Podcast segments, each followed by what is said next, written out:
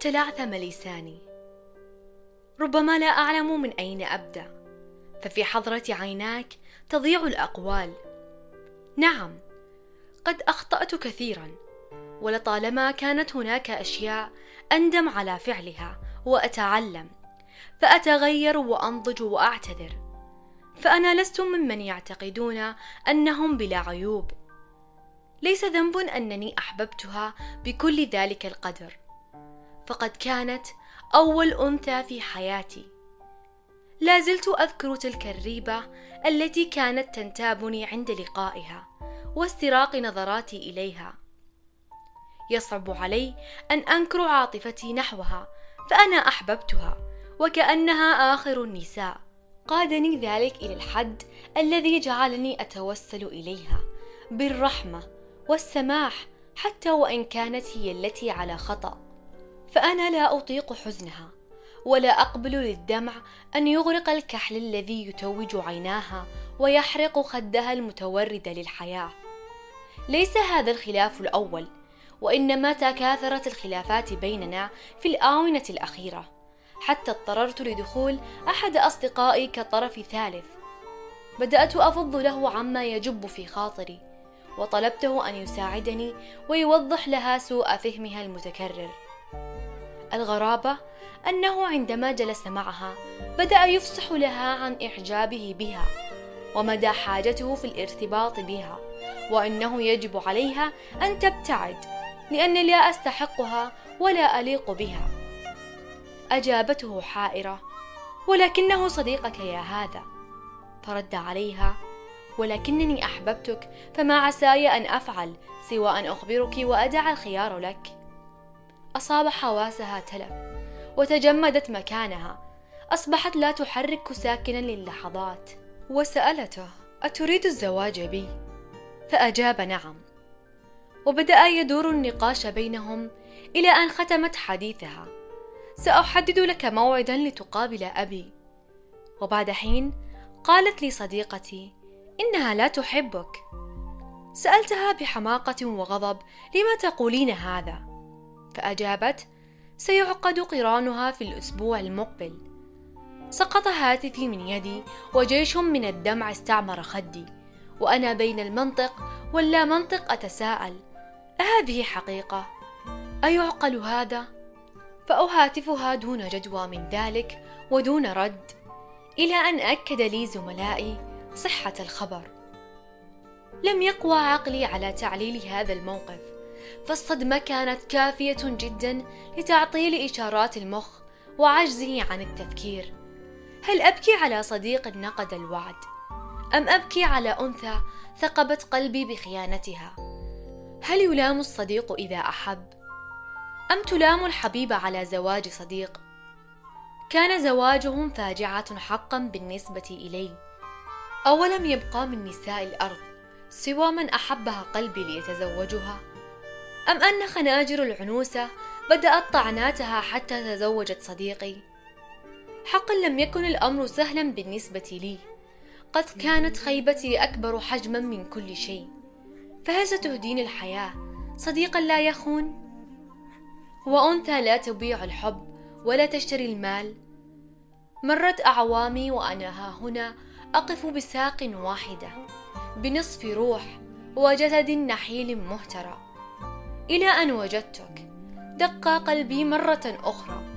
كتلك التي كان يدقها في السابق. أعلمها جدا. فقد مر وقت طويل لم أشعر بها. وفي نظرة عيناك عاد قلبي من احتضاره. وعادت حياتي من سكراتها. وكتب لي عمر جديد. ميلادي اليوم بك ومنك ولأجلك. كان حضورك استثنائيا جدا. وعزفت ضحكتك على قلبي سيمفونية خلابة ساحرة. لمعت عيناي برؤيتك تستبشر الدمع فعلمت بعدها أنه سيكون لك في قلبي شأن عظيم. فأنا لا أدمع إلا في الحب ولا أضعف إلا وأنا عاشق. كنت محقة عندما قلت لي حبني وكأنك لم تحب فأنا حقا سأحبك كما لو أنه لا حب إلا لأجلك. ولكن بالرغم من ذلك لا أنكر أنها كانت تسعدني كثيرا. لا بل كانت هي سعادتي. علمت حينها أنه عندما نعشق اشخاصا إلى الحد الذي يختل فيه توازن المنطق فإننا نبتلى بهم ونبتلى بفراقهم حتى يعود المنطق إلى بؤرته متوازنا مستقرا. وعلمت أن الأشياء التي تنتهي بالرغم من حجم تمسكنا بها لا يحق لنا أن نمكث في الحزن عليها طويلا. فهناك أشياء أجمل مختبئة. عاتقها الوحيد أن تنتهي تلك العلاقات المؤقتة للأبد. وأن كل من أراد الدخول لحياتك لابد أن تمنحه الفرصة الكاملة. لعله يكون شخصا مناسبا لك ليكمل معك. وإن لم يكن فاعلم أنه يأتي فقط ليمنحك درسا ويعبر. أرى نفسي رجل سعيد لأنني عندما أحببت كان عطائي الإخلاص وعندما خذلت كان جزائي الألم. ليس لأنني أتلذذ بالحزن وإنما هو كمخاض للذات. لميلاد رجل جديد أكثر وعيا وقوة. لم أبكي لأستجدي عطفهم وإنما لفرط محبتي لهم دون جدوى. أبكي لأن دموعي وليدة لحظة ذلك الحزن الذي جعل قدري هو أن أصارع بقوة وأتألم بهدوء وأقاوم بكبرياء. علمت بأنني كنت مضرجا بأوهامي ووثقت حد العمى. أحببت دون أن أقرأ لوائح الحب. فهل أذنبت أنا؟ هذا هو الحزن الذي يسكنني. هذا ما كنت دوما تسأليني عنه. ها قد كشفت لك الغطاء عني فلا تهتمي ودعك من كل شيء. فما عشته قبل لقائك لا أحاسب عليه. عاتبيني وعاقبيني من اللحظة التي اعترفت فيها بمحبتي لك. وأنا الآن أعترف أحبك. قالها بطريقة فريدة جدا. وكأن قلبه يبتسم بالرغم من أنه غارق في تلك التنهيدة التي عقبت إغلاقه للهاتف. قالها وبعثر كيانها بعد سماعها تلك الكلمة. بدت تتردد في مسامعها كثيرا مع كل رشفة فنجال من قهوتها. كان يأخذ فيها الكون استراحة من دورانه ليوقظها من شرود ذهنها. عاشقه حد الترف. تعتلي وجهها ابتسامة الخجلة. وخدها يتورد كزهور الياسمين في وضح النهار وكأنها أزهرت لتوها وتوهجت جمالا كجمالها. لا بل أضعاف جمالها مئات المرات تبدو كقمر في ليلة خسوف موحشة. أي حب هذا الذي يجمل صاحبه ويمحق دور مساحيق التجميل بهذه السهولة؟ ما بين مكالمة وأخرى ولقاء تلو الآخر.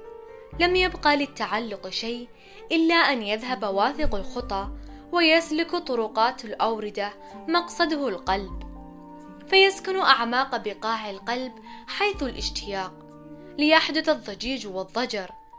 ولكن أنانية التعلق انتشرت كغيمة سوداء لتحجب بصيرة القلب فانتهى المطاف وضجت شمسهم بغيمة التعلق الموحش المتسلط على القلب.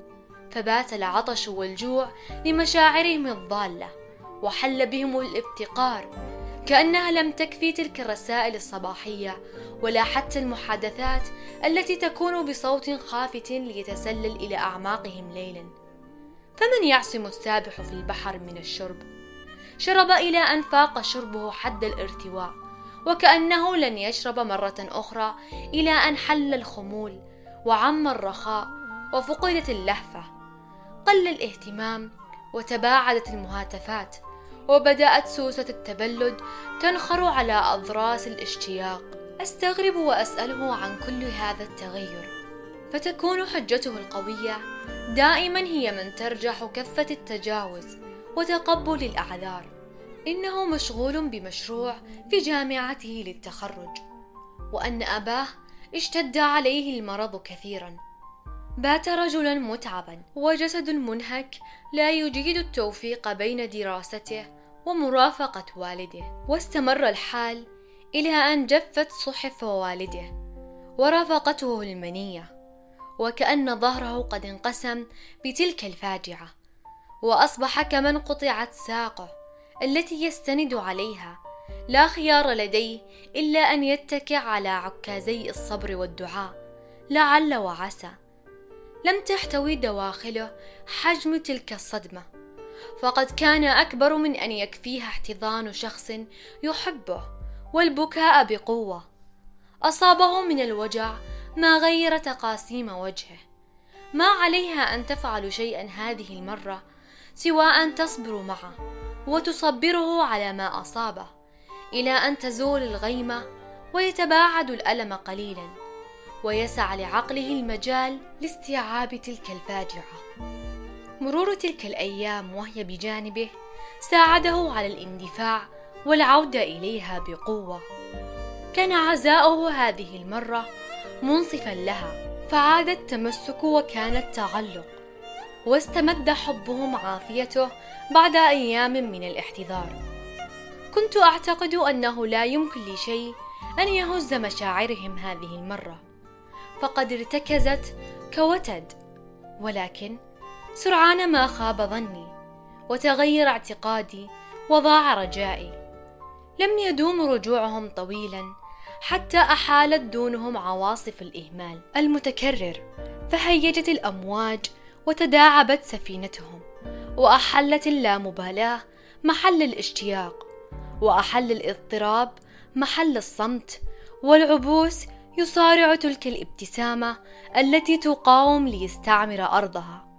تغيرت أحواله وكثر غيابه وقلقه وبات لا يحتمل كلماتي يفتعل المشاكل ويتعمد الخلاف وكأنه يريد أن يقول بصورة أو بأخرى إكرهيني.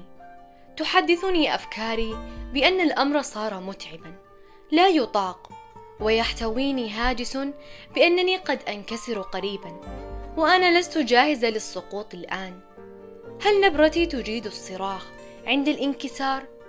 هل أنا جاهزة للبكاء والوجع؟ أعذاره فاقت حدود تسامحي وغفراني. ليتها كانت أشياء تستحق أن تغفر. برود كلماته قسمتني لنصفين كالهلال. كلما عاتبته يصرخ في وجهي اتركيني وشأني. اتركيني هكذا. أنا لا أحتمل هذا الضغط. خذي أشيائك وابتعدي عني. اذهبي لرجل آخر. فأنا شخص فاشل. أصبحت حطاما ورماد. انظري إلي جيدا. دقق النظر بي. أهذا هو الشخص الذي أحببته؟ لا. بالتأكيد هذا لست أنا كما هو السابق. قد تساقطت أحلامي واحدا تلو الآخر. اهربي مني. فربما أنت حلمي القادم الذي سيسقط. فأنت الآن على مشارف السقوط. أعلم أنك لن تقبلي بي هكذا ولن تقاومي كثيرا. أرجوك ابتعدي عني ولوذي بالفرار مني فأنا رجل ترافقه الكآبة. أصمت وكفاك حماقة. يجب أن تصحو من غفلتك لأنه كان يحق لك أن تكون أقوى لا يمكنني تصديق هذه الطاقة السلبية التي تمكنت منك وغيرت شخصيتك ولا تصديق أقنعة الكآبة والحزن التي ترتديها أما كان يحق لك أن تكون قويا لأجلي؟ أما كان يحق لك أن تقاتل لأجلي؟ أما أستحق العناء للوصول إلي؟ انهض وعد إلي فأنا أنتظرك. لا تقوى نفسي على تركك وأنت بهذا الضعف. وكخيط كلما أحكم قبضته وجره نحوه تبسط هي يداها حتى لا ينقطع. وعلى ذلك النحو يحتد النقاش وتعلو الأصوات ويكثر الصخب ويعم الغضب الأماكن. لم تكن تتعمد الصراخ في وجهه. ما كانت تريده من صراخها أن يفهمها يشعر بها ويرحم ضعفها متمسكا بها بقوة. كانت تقصد بأن هذا الحب أعظم من أن يضيع في الهواء كخيط دخان. باءت جميع محاولاتها بالفشل واحتوتها غصة تشعرها بالاختناق عقب إغلاقها الهاتف. تتساءل من أين له بهذا الجبروت ليضمروا حبا كأنه عداء؟ وذلك الظلم الذي يكسر الوجدان.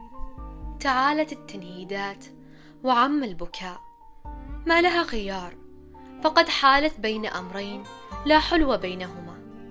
ما أصعب أن يكون خيارك الأصعب هو ألم من أصل ألمين وخسارة من أصل خسارتين. إما أن تبقى على أمل أو تبتعد بألم فاختارت الرحيل على أمل. قد كان ضعفها أصغر بكثير من أن يحتمل تلك الطعنات المتتالية. لا يزال هو مكللا في زنزانة اللاوعي مضرجا بأوهامه لا يرى من رحيلها سوى الشعور بالأنانية والقوة المفرطة التي كسر بها أنثى. وأي أنثى؟ إنها أنثى أحبته. نفضل الانسحاب على الرغم من حجم المحبة التي في دواخلنا وحوجتنا في البقاء. انسحاب لترتيب قوتنا ومشاعرنا وضبط ميزان النفس وتأديب عواطفنا على ما أسرفته دون وعي على علاقة تتداعى بالسقوط.